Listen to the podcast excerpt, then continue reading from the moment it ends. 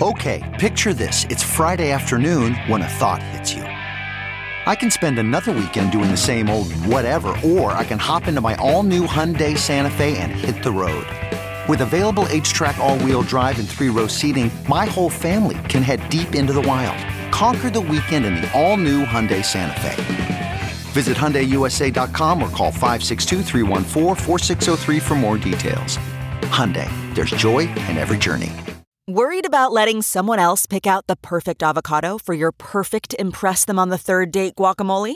Well, good thing Instacart shoppers are as picky as you are. They find ripe avocados like it's their guac on the line. They are milk expiration date detectives. They bag eggs like the 12 precious pieces of cargo they are. So let Instacart shoppers overthink your groceries so that you can overthink what you'll wear on that third date. Download the Instacart app today to get free delivery on your first three orders while supplies last. Minimum $10 per order. Additional terms apply. Money is changing. So, where do we go from here? Through high profile interviews and thought provoking analysis, join Michael Casey and Sheila Warren for the Money Reimagined podcast as they explore the connection between finance, human culture, and our increasingly digital lives. And just a reminder Coindesk is a news source and does not provide investment advice. And now, here's Michael Casey. Hello, and welcome to Money Reimagined. I'm Michael Casey. In the wake of the FTX blowup, one positive theme emerged the survival, more or less, of decentralized finance, better known as DeFi. While FTX, Celsius, Voyager, and other so called CeFi, centralized finance crypto exchanges, went bust, leaving millions of customers locked out of the frozen accounts and facing a pennies in the dollar resolution, DeFi platforms such as Aave, Uniswap, Maker, SushiSwap, and Compound kept rolling along. Everyone lost money as crypto prices fell with the broader market, but the services themselves kept functioning, and for the most part, owners maintained active control over their assets. That's encouraging for those who see in this nascent, radical new approach to borrowing, lending, and insurance a way to unlock innovation and to reduce middleman costs and inefficiencies in the wider global economy. There's still a long way to go before DeFi can be trusted by the wider global financial system to distribute credit, set interest rates, and manage collateral, but headway is being made. That's why it's a pleasure to be joined today by Polygon's global head of institutional capital, Colin Butler, for those among our listeners who don't know of Polygon, it's a blockchain that was set up to interact directly with the Ethereum blockchain and help to improve some of its inefficiencies and scaling challenges. Polygon runs on and alongside the Ethereum blockchain, providing a bridge between different Ethereum based products. In 2022, despite crypto winter, activity surged on the Polygon network. That's partly because it brought in some of the biggest names in mainstream finance, including Robinhood and JP Morgan, which recently used Polygon to execute its first DeFi trade in that case using tokenized Singapore dollars. Can these early use cases be scaled and optimized for broad based mainstream usage of DeFi? Well, I'm looking forward to hearing Colin's take on that. He says 2023 will be the year of institutional DeFi. It will be great to hear a positive take about building new products to get beyond all of the gloomy stuff we had to deal with at the end of last year. Speaking of last year, I have not been in a podcast recording with my co host Sheila Warren since then. So let's get her in here before we talk to Colin. How are you, my old friend? Hey, Michael. How's it going? I'm good. I'm good. I'm freezing in San Francisco, as one does. yeah, yeah. That's sort of that bitterly cold uh, Arctic place. yes. San Francisco. Yes. Or um, Arctic winter. speaking of cold, colder places, we missed you in Davos, where usually, you know, you used to be a fixture over there, Sheila. But uh, yeah, I got to tell you, I was gleefully not there. Yes. Yeah, yeah, yeah, Zero regrets. Um, was very, very enough. happy to fair take enough. Finally take a break from uh from the true winter and the icy, snowy hills and mountains. I'm not and all the hot air as well. That's right, and all the hot air. But I have to say thank you to all. My phone, I think my phone actually exploded that week with folks just wondering, you know, where was I and was I there and this and yeah. that. And I almost felt like I needed to do a big announcement like, no, I am yeah. not on the premises. It was pretty good. I mean, I yeah, um, well, it always we, is. We, we got some presents. Coindesk, you know, managed to sort of get its name around the place, and we did some interesting stuff. I think the mood was moderately, with all things considered, obviously, against the benchmarking of of FTX as you know the existential crisis that some people thought it would be. Uh, I thought it was actually okay. It wasn't that bad. The mood was relatively upbeat. But of course, it also graciously thanked me for my presence, Davos, that is, with COVID. So I came back, spent a week. I mean, there's, so always a kicker, isn't there? The way it is. Exactly. Well, hopefully we'll be back next year, and hopefully that by then COVID will be less of a uh, less of a guest as well at the whole yep. at the whole event. But listen, today is actually, as it turns out, uh, the day we're recording is my one year anniversary as the CEO of CCI. Ah, congratulations. Is, I know. I can't believe it's been a year. And I also can't believe that it's only been a year because of crypto time, my goodness, right? Just reflecting on like starting off as a building a bull market CEO and then suddenly being like a building a crisis CEO has been a very interesting transition. Uh, really excited to hear from our guests today about how yeah. Polygon the project has been thinking about this time too, right? Just this, just a little bit of reflection on kind of what this new moment that we're in for crypto means for such a prominent project. Absolutely. So let's get him in. Colin, nice to meet you. Thanks for joining us. Nice to meet you, Michael. Sheila, it is a pleasure to be here. Thank you for inviting me to uh, to hang out with you guys. Yeah, so we. So listen, first of all, I want to explain what Polygon is. You're sort of in the layer two space, but you're own, you're actually your own blockchain. First of all, and not our readers are going to understand what the hell layer two is for that matter, but like maybe in layman terms, you can explain what Polygon is as a protocol, as a network. If you think of the idea that a utility chain like Ethereum has a lot of value in terms of building smart contracts on top of something like that and all the cool use cases that it enables, what we really want to do at, at Polygon is allow very cost effective access uh, to that chain. So it's, it's really our tagline would be bringing the world to Ethereum. So, what that means to us is creating something that is high security, that is high throughput and low cost and very reliable, and leverages Ethereum's security and decentralization, which I think in blockchain, like that's kind of really what we're all here for, right? We're really excited about those ideas and what they enable and so Polygon is really focused on kind of serving that Ethereum community. And we, we really view our community as an extension of that community. So I hope that's kind of the the high level. At some point you get into like the layer two, are you a layer one? Like what exactly does that stuff mean? I think longer term, the use cases, especially from my seat as, as head of institutional capital, are often more financial use cases where, where security is very important. So if real world users are coming through our chain to Ethereum that needs to be high security. And that to us means zero knowledge. I don't want to get super technical, but what zero knowledge means is the ability to prove you know something without actually having to go through the steps. And so what it does is it it runs that algorithm. It was a very advanced algorithm. It took the world decades to figure out that technology. And a billion dollars from Polygon, by the way. And a lot of people said, hmm it wouldn't even happen. Like people said, this was impossible. And I think it happened a lot faster than a lot of people thought uh, because it's really here now. Um, it is on testnet right now. It will be going live on mainnet in the not too distant future. This will be a technology that is available to everybody. And if, if you speak with somebody like uh, Vitalik Buterin, one of the key founders of Ethereum, he would say the holy grail of, of scaling for Ethereum is going to be this kind of zero knowledge layer two technology and that is Polygon's sweet spot at this juncture. I'm of the view that zero knowledge proofs are going to prove to be perhaps one of the greatest contributions of cryptography to the world. You know ultimately the solution for how we deal with everything from you know the the data mining that is imposed upon human beings and yet the need to obviously transact and trust each other and build things. So that the ability to try to actually have those two things rolled into one has so many different applications what I find really interesting about the role that cryptocurrencies has played and tokens and, and blockchains is that it sort of like fast tracked the exercise because zero knowledge, of course, proceed. They're not a crypto thing in terms of a blockchain thing. They preceded this, um, but as you said, it took a lot of work to develop this, and it turns out a lot of money. I always wonder, like, would we have ever gotten there if it weren't? So people wonder, what is all this speculation for, right? What is all this money being driven for? In some respects, it did juice the development of certain innovations. One of which is this, I think, very forward advance in zero knowledge proofs, which one day the rest of the world will actually appreciate for what it actually is.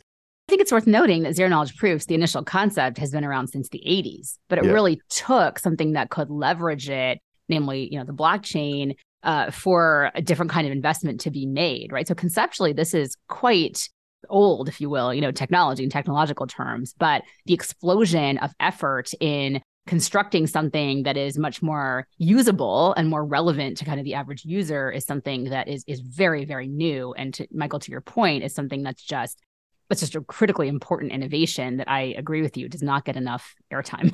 So yeah, yeah. Well, we're trying to give it some now. Anyway yeah. colin clearly you know, i suppose let's just get a little bit more out of that. Like why was it important to do this? What was wrong with ethereum? Why couldn't we just build on ethereum as it was as you said, it had all these wonderful applications, all these great use cases, people building anything from NFTs to, to, straight up DeFi projects to all sorts of matters, ICOs. It's the world computer, as as they were for a while telling us.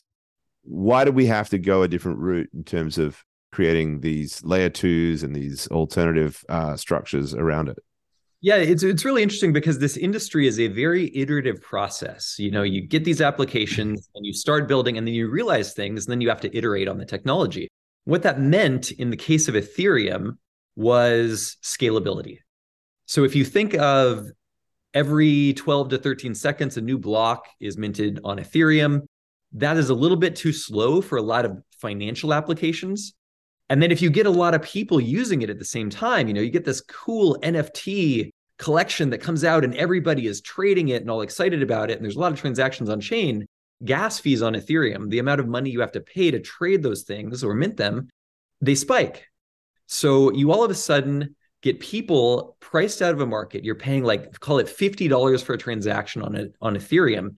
Like if you could think of a, of a car, it was almost pinning out. It was like the RPMs were just like redlining for two years. Like the network usage was so high that the gas fees became very, uh, you know, very expensive literally pricing people out of the market. Like they, you know, your average person just couldn't play in that arena anymore. So we realized in, in the blockchain space, you know, if you want to get this technology in the hands of 100 million or a billion users, right, you're actually going to need much more scalability. You're going to need low transaction fees and you're going to need uh, faster speed. And so I think Polygon has always been focused on those two ideas, even since the early days. So I have a question, which is to some extent, it sounds like you're saying basically that Ethereum was almost a victim of its own success because there was so much demand, right? That this redlining, I think it's a great analogy of, of the car RPMs. This redlining, you know, kind of made it challenging for everyone who wanted to access it to access it, right? And so you had clogging and congestion and high gas fees and the things you've, you've mentioned. And of course, we saw eh, one of the things that happened in 2022 was, of course, the merge. And so the shift and transition from proof of work to proof of stake you mentioned that the security aspects of Ethereum are why Polygon is built the way it is, where it leverages essentially or builds upon that security. And I'm curious if the merge or contemplation of the merge changed anything in the way uh, that you think about that. Yeah, the merge didn't change what a lot of people think it changed. Uh, we did something truly amazing. And by the way, a technical feat, like among the most interesting in history, uh, to do a, a change like that live to code and just have the thing run flawlessly. That was incredible. But really what it does i think is in taking uh, the technology from proof of work to proof of stake and reducing the carbon footprint like by 99% that allows people to to support it. Like if you're going to be a bank it's going to settle transactions on ethereum. The culture is not such that it's going to promote things that require a lot of energy use and electricity, given what's happening with climate change.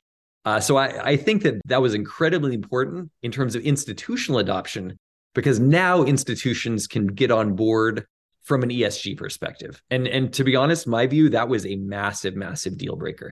You can't have pension funds with large bases of constituents that are really focused on climate change and being green participating in something that uses an incredible amount of energy like that. So I I, th- I think that was huge, but not from a perspective of higher throughput or lower fees. That's just not not how it works. Those things are potentially in the pipeline, right? We eventually have to get this technology between Polygon and Ethereum to get hundreds of thousands of, of TPS transactions per second. If we want everybody to be using this, we want a billion people, we want 8 billion people in the world to use this incredible technology we as an industry need much higher throughput. Um, that didn't happen with the merge, but if you look at the Ethereum roadmap, There are things that will help that. And there are certainly things in the Polygon roadmap because we are laser focused on, on solving for that issue and getting that high throughput. Those are all in the works from, from an industry perspective. I couldn't agree with you more that most people really don't understand what the merge did and did not do. So really appreciate your articulating that. Let's talk a little bit about ESG. Uh, you mentioned, you know, the, the big word, the, whatever, the big acronym. You know, there's been a lot of discussion lately. Is ESG dead? Is it overhyped? Is it ha- have there been any achievements in it, et cetera? And so I'm I'm curious to get your perspective as head of institutional capital. You know, how are the potential partners that you look at thinking about ESG from your perspective? And, and so it sounds like this is a selling point uh, in a very meaningful way. And I'm curious uh, in the role that you sit in, how you see the ESG conversation evolving in the connections and conversations you're having. Yeah, I would say it's important. I mean, it's very important. If you listen to Larry Fink at BlackRock, the largest institutional asset manager in the world, around $10 trillion, it's very important to his constituents. I don't think it is necessarily a selling point and an enhancement, but I think it's a deal breaker. If we are running a system like that that uses that kind of energy, it will not allow the big players to participate given who their constituents are. So we kind of had to get that hurdle out of the way and now the technology after that has to stand on its own. If I think we went carbon negative, you know, in in the preceding couple months. But yeah, it's it's also very important to us as as a culture. Okay, Colin. So you know, you're talking about like getting this to you know eight billion people and everybody using this technology. DeFi, up until now at least, certainly has seemed a very complex, complicated thing. And we can talk a little bit later, maybe about how do we fix the UX? How do we make this thing, you know, beyond all of the environmental challenges, the scaling challenges? It's just got to be easier. But maybe talk a little bit about some of the things you've got. You got Robinhood involved and and JP Morgan recently. Um, what what are you reading from the participation of those types of institutions into the viability of DeFi as something that goes beyond, you know, a hobby really for crypto natives into something that's really quite constructive for the mainstream for institutions for for and therefore for everybody by extension. Yeah there's so there's a lot of topics there. There's a lot of ways that we could go. I think some of the things that i think are important in that basket is getting financial services in the hands of everybody. Like we want to make defi as accessible to the world as running water. Think about places where you don't have access to borrowing and lending you know, there's a lot of unbanked people in the world. Here in the here in the US where, where I sit, it's less of a problem. So people kind of scratch their head. They're saying, why do I need this stuff? But there's a lot of people that literally don't have access to a bank account, and DeFi allows for that, right? It allows you to uh, have direct access to those kind of borrowing and lending, call it, I guess, protocols in this in this case. The the UX UI issue, user experience, user interface issue, that is critical. Like crypto has a complexity problem that needs to be solved first and foremost before you get mass adoption. It needs to be the Web 2 interface where it is two clicks away. And I think Robinhood is doing a phenomenal job at, at being focused on, on solving those types of issues. Okay, so it's like Robinhood, these sort of retail focused apps, you see them getting involved, in just like being able to smooth that out because Polygon itself had to try to bridge my you know, matic from one chain to another. And and, and i'm relatively uh, well schooled in this stuff and i just find it confusing and time consuming and really also fraught with the risk of something going wrong with right? So many steps and so forth. So what are you guys doing? And, and, and maybe talk a little bit about how if you're working with robinhood how between the two of you are going to actually smooth out those sorts of challenges? I, I think what you want to see is a client that can go into an account and this also gets into into tokenized assets. You know i tell people this is the year of institutional defi and this is the year of tokenization of assets. These are very very big themes and they're all happening right now like at a million miles an hour behind the scenes. And no one's talking about it because nobody can really announce it publicly until they're ready. But i'm telling you guys everybody is coming. Like mm. all the major players are coming in terms of tokenization of assets at minimum and then you think like once something is tokenized, right? Like let's let's make a concrete example. Let's say you tokenize a private equity fund. Hamilton Lane came out and they announced 2 days ago that they had tokenized their flagship fund via Securitize using Polygon. Uh, and there's a lot of ramifications for that. But but let's think about like back to the menu and ease of use. you can go to a, a portal like a Robinhood. You have a menu of options like that, the tokens that you can purchase that represent some degree either real world assets or financial assets. And it's very easy. It goes kind of back to that like kind of two click uh, idea. And then, and here's where it gets really interesting in terms of the institutional DeFi, you can actually borrow against that position right? Call it that's a long term position in your portfolio. Mm-hmm. You expect to make mid teens returns over a period of years. But in the meantime, if you see a high probability trade, you can borrow against that, execute the trade, and, and still use that underlying position for leverage as collateral. And when when kind of that picture is is able to come together, I think it's going to be a very interesting world in terms of serving the customer and giving them the maximum amount of options. How do you sell this to the average person, right? What are you what are you telling when you talked a little bit about lack of access and so forth? I, I suppose when I look at DeFi, one of the things that I find uh, fascinating about it is that it solves some of the problems that have often been the back end problems, not the front end, not the users. That the the fact that interest rates, for example, uh, are now not being controlled by some sort of cabal of you know LIBOR setting institutions, but literally by a marketplace. And similarly, like the, the management of collateral is not something that's up to a lawyer and a bunch of people deciding on when you're going to release this and instead of holding them to account in that regard. It's all done by this decentralized system. But that's back end stuff. That's not something that necessarily the average Joe is going to understand. All they want to do is like, how do I get a loan? Right. So how do you explain the benefits of a DeFi way of getting a loan than just sort of, you know, uh, going through a regular credit officer process? I think it has to do with access and breadth. And, and so, what I mean when I say that, I, I think that if you are somebody that walks into a bank, and I think a lot of us have had this experience in the real world, and you hear the word no, well, DeFi provides other options for that. There's, there's a wider pool of borrowers, a wider pool of lenders, a deeper market. So, in some cases where you actually couldn't get access to credit before, DeFi could let you get access to credit in, in potentially a lot of cases you know, the more the infrastructure gets built out, I think the more it will solve for that particular problem.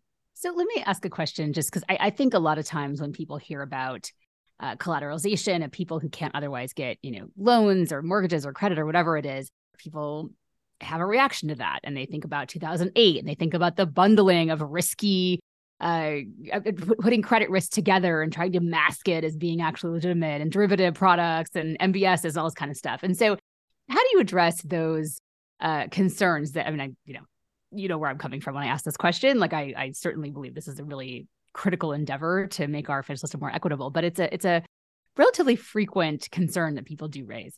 Yeah, absolutely. The thing about DeFi is you also have full transparency. You can see the collateral on chain and it's run by algorithms. So it actually solves for those issues that you just mentioned. Like the challenge with 2008 was there was a massive lack of transparency if people knew the books like the collateral that Merrill Lynch had in 2008, would that have been a trusted counterparty? In DeFi, you know exactly exactly the financial position of your counterparties at any given time. You can look because it's it's all available on the blockchain. Right? If it's permission DeFi, then it's it's you know permission to certain people that, that are the permissioned users. This is actually a solution for that the cabal you were talking about, Michael, right? There certainly were, whether you believe they were cross institutional or within institutions, uh, cabals that were essentially setting the terms or how you bundle these things together and what's within them and all that kind of thing. And here, to the extent there would be like kind of a basket, you'd have visibility through into what the position of each of those assets in that basket actually was at any given time. Now, that doesn't necessarily mean that the average layperson could convert that into an appropriate risk assessment. Those are different things. But you can imagine a cottage industry of kind of analysts and this kind of thing that would enable you to decipher what those things meant and then do your own kind of risk assessment about whether or not that was the right fit for for you depending on who you is in this case. Yeah i think 100% i think that could that could spring up as part of the infrastructure that's needed. I'd actually like to address the idea that maybe a lot of these financial products are not fit for your average person. Like if you're getting back into 2008 you say okay there's a lot of people that got loans that shouldn't have gotten loans. I think the view within the crypto community and also within polygon is generally you want the people to have a choice. And, and I'll be very specific. You know, let's go, let's go back to Hamilton Lane. So the flagship product at Hamilton Lane is a private equity fund run by some of the smartest professionals in the world with access to information that the average person doesn't have. And therefore, they get very high returns, like call it mid teens returns after fees. And your average person doesn't have access to that. And the, the reason for that is because right now, if you were to go to Hamilton Lane, you would have to be a qualified purchaser, a QP, with provable $5 million of net worth or more, i.e., you actually have to be a very wealthy individual to even participate in those mid teens returns. And what I think we want to do at Polygon is we want to give people access to products like that, yeah. even though right now they're regulated in such a way to kind of protect people, right? And, and so what we did in the process of tokenization, I say we, it's really Securitize and it's Hamilton Lane.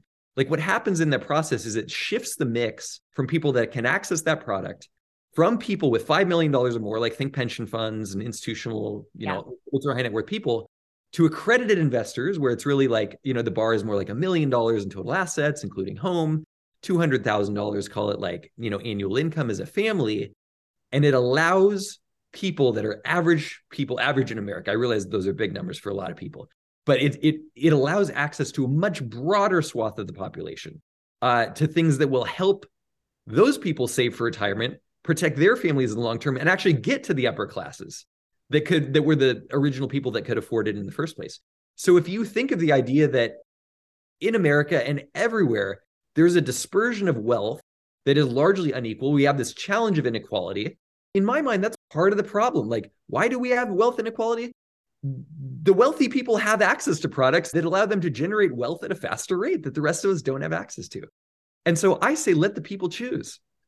It's funny to me that we have this whole category of, of career called a wealth advisor. And the entire premise is that you are pre wealthy to have a wealth advisor. And I often think, you know, who really needs advice on how to manage their portfolio is somebody that doesn't have a lot of money, right? Like, really cannot afford, yeah, an anti wealth advisor or whatever the opposite would be, like a poverty advisor. I mean, it's an interesting thing to me when we talk about democratization of finance. We are talking at the early stages. I think we should be honest about about the democratization of high finance, right? Like not the average person going and getting a small business loan of kind of thing. We're talking about the access and democratization of access to sophisticated financial products that most people have no idea even exist because they cannot even dream of pre-qualifying because they don't have the pre-wealth requirements to even engage in the conversation in the first place. But I think it's important to, to draw that distinction because when it comes to thinking about institutional capital, which of course is the function, you know, the role that you have at, at Polygon, we're already talking about categorically institutions, pension funds, and others that have a tremendous amount of wealth and assets and are trying to think about new and novel ways to engage in uh, the creation of even more return for themselves, right? So it's an interesting frame on, on how you're talking about this. And I, I'm curious the extent to which in your roadmap is the thinking about the development of you know institutional players that might represent smaller wealth individuals or smaller businesses or things like that is that in the roadmap you bring up a fascinating point and thank you so much for bringing that up because i'm very very interested in the other end of the spectrum not yeah. the people that are already being served but the people that can through tokenization get access to call it like fractionalized ownership right think about the idea that somebody right now living in india how do they buy a share of tesla right now like, do are they can they really get on TD Ameritrade and open an account and buy a share of Tesla? In most cases, the answer is no, especially like people maybe not in the commercial centers. What I want to see longer term through this this tokenization and fractionalization of assets is a guy in India that makes a thousand bucks a month and has direct access to tokenized markets to where that guy, if he wants to save for the long-term future of his family, he can put 5% of his income away by a fractional share of Tesla through his you know through whatever means he has right? Whether it's an inexpensive cell phone and and truly have access to the financial services products that even call it the, the the middle or lower income people in america have access to that to me is true true democratization of, of financial assets yeah so i would just say that there are certainly such folks in the united states they're in every country in the world right and so there are plenty of people here in this country that don't have that kind of access uh, and who make a shockingly low uh, non-living wage, right? So, so that's kind of one thing. But I also think this idea that you can subdivide, that the cost of entry is not prohibitive because you don't have to own the entire share of something. You can actually subdivide it into as many subunits as is necessary to allow uh, folks to engage in it. And it comes down to, I think, the idea of empowering consumers with appropriate disclosures, education, things I think are really important that I think the regulatory landscape is trying to encourage, if not mandate, which is interesting sidebar conversation, what that should look like. They can engage in that because they can do their own assessment of risk and they can make a determination for themselves and their families. Do I want to lump in with this thing that, you know, that I that I I may not fully understand, right, as an opportunity or not. But the idea that you'd have that choice, which currently does not exist in any meaningful way, is really powerful. I think it should start in places that are, you know, where it is now, where the consumers of it can afford to take on a little more risk because we are in an experimental phase where things are evolving rapidly. And I think that risk should maybe be borne by folks that can kind of afford that risk. But over time, my hope is that there's going to be the openness you talk about. And this will be a tool available to everyone, and there will not be a pre wealth qualification. We'll have to see how the whole thing evolves because in my role, where I sit, one of the threats is that a regulatory environment will determine that pre wealth is the only reasonable qualification and that without a certain amount of wealth ex ante, you should not be allowed to participate, which I find very unfortunate to say the least. Yeah, no, I think we're 100% aligned. What we're talking about really goes back to the roots of crypto right? Which is permissionless interaction with the economy. And we think everyone should have that.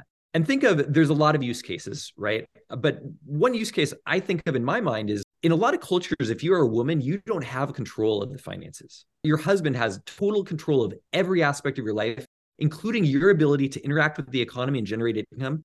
And it creates a situation where people have power over other people, total power over other people. Mm-hmm. You can't leave your spouse because you have no means of providing for yourself outside of that relationship, even if it's an abusive relationship.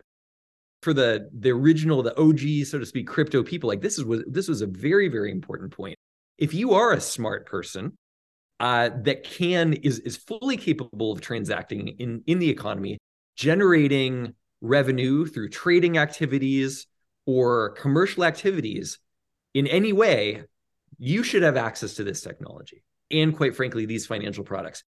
The history in the United States, even in the 60s, women finally got the right to open a bank account here. And it was like, I think 74 when it became illegal to discriminate in credit assessment on the basis of gender, which is crazy. And that's in such recent times, relatively speaking. So, yeah, point's really well taken. But yeah, Michael. You're preaching to the choir. You know, Sheila and I talk a lot about, you know, access and, and dealing with this. And it sounds like we're all very aligned in where we would love to see all this go. And and it's great to also be able to talk about the challenges, the scaling challenges, and everything else. Again, I come back to to UX, but but beyond just the sort of the complexity problem, there's also the security challenge, right? Like last year, according to Chainalysis, I think it was the biggest year for hacks in DeFi. Uh, you know, and rug pulls and all sorts of scams that happen. Um, it's quite different from the FTX problem. This is something that's about, you know, really the failure of certain smart contracts and bugs and so forth, but also certain founders, unscrupulous founders, hiding behind the anonymity that the existing model provides to then be able to just like exploit those bugs in certain ways. So there's still a lot of insecurity there that's obviously really, really important, if not just individuals, but also institutions. If anybody's going to trust this thing. So there's a lot there to unpack, but if we wound there's out, a like, lot there to unpack. You know, I mean, I mean, what, what do we do? Like, I mean, is this about building a better system for for bug bounties and audits and standards around smart contracts? uh, but also identity. There's this movement toward DIDs and decentralized identities. And can we have our cake and eat it too? Maintain the decentralized ethos that obviously identity, if taken too far, can undermine, but yet obviously doing so in a way that provides the security that any sort of compliant institution or individual for that matter requires if they're going to participate in it. Yeah, let's talk about security from two angles really quick. So if you think of the massive amount of money that was lost in bridge hacks, Zero knowledge solves for that by only submitting proofs back to Ethereum. Hmm. The hacking issue is no longer there under a global regime of, of zero knowledge, which Polygon hmm. is very focused on, on bringing that solution to market. Let's look at it from a completely different angle. Let's talk about physical security and DID, decentralized identity. I was actually with a group last night. We were talking about this exact issue. Think about the idea that a young lady goes to a bar She's 21 and she presents her driver's license. And the hmm. guy looks at it and he stares at it and he looks at her and it has her address on that license. And you know, a lot of men are like, "What? Well, I like you. This never, you'd never even think of this." But I think a lot of ladies out there. I mean, I'm married. I have a wife. Like these issues are real. Like there are people that can show up at your door after learning where your address is, and it is it's completely a, a physical security issue, physical safety issue and and I realize I probably went in a different direction than I think that maybe. Yeah, I, am actually familiar with the analogy because David Birch popularized it some time back. It's a classic one, but yeah, not all of our listeners would have heard it before. Keep going with it. Yeah. But, but, but think about like with decentralized identity, this is, and zero knowledge. This is the ability to share the things that you want shared with somebody. I.e., I am 21 years old without sharing everything else. It's right. it's a very powerful concept for a lot of lot of different thousands and thousands of use cases. Yeah yeah, yeah. No, it's a classic, and and it sort of goes to everything around all this this broader challenge of data security that we face in the in the world. Uh, share my medical records with with somebody and not exposed to all of my history and everything else. Specifically, whatever is needed with regards to whatever procedure I'm doing to a certain credentialed person. All of that is is where where this is headed. So, are you guys building for that? Are you are you structuring the, the the Polygon of the future around a DID and credentialing based model that sort of decentralizes identity in some way? Polygon ID is one solution that we came up with that, and, and there's a lot of people that are that are working on that. That's our initial offering. We're going to integrate that offering. We will likely integrate others over time into a lot of things that we do because as a culture within Polygon, that is a very very important component of of what's happening, what, what kind of problems we're trying to solve for, and again back to how we're trying to serve those communities it's a very very important component. Okay one last thing before we go and i just, I just was picked up on this line that you used sometime back in the conversation you talked about the tokenization of assets and you said everyone is coming. Uh been hearing this for a while in other areas like you know institutions are coming mainstream's coming it's all coming it's coming it's coming. How do we believe you? Like i mean if it is that's going to be a game changer right yeah i can speak at a very high level because i'm in all of these conversations and so early on, I said, guys, like, thank you for allowing me to come hang out with you. This is my like break of my day. Like, I get to talk like a normal human being. The rest of my day, I'm going a thousand miles an hour because this is all being built right now in real time and it's coming soon. When is it coming? Watch the news over the next two weeks, and you're going to see big announcement, big announcement. And it's going to keep coming because people have been working on this in private very quietly for years at this. And now is the time. This is an incredibly exciting time in history for tokenization, institutional DeFi, for crypto in general in terms of adoption. Because when I say the institutions are coming and they're all the big people, you're just going to see it. Interestingly, of course, uh, this this episode won't actually air for another uh, a week and, and, eight days uh, eight days from now. So we'll uh, we'll see what's happening in the interim. But in in the meantime, look, Colin Butler was a, was a wonderful conversation. Thank you for going down this this rabbit hole and back out again into the future and all other directions. And uh, really sort of fun to see what you guys are doing and to actually have this sort of positive build, uh, optimistic, uh, opportunistic, uh, everything uh, a story that's emerging out of this. So thanks for kicking off our first Sheila and Michael reunion podcast episode for 2023 in such a light. Really appreciate it. Thanks. Michael, Sheila, thank you so much. It has been an absolute pleasure. Alrighty. And thank you all for listening. Do come back again next week for another edition of Money Reimagined. Bye for now. You've been listening to Money Reimagined. Today's show has been produced and edited by Michelle Mousseau. Announcements by Adam B. Levine, and our executive producer is Jared Schwartz. Our theme song is by Shepard. If you have any questions or comments, we would love to hear from you please reach out to us at podcasts at coindesk.com, subject line Money Reimagined, or leave us a review on your favorite podcast player. And from all of us at Coindesk and the Money Reimagined team, thanks for listening.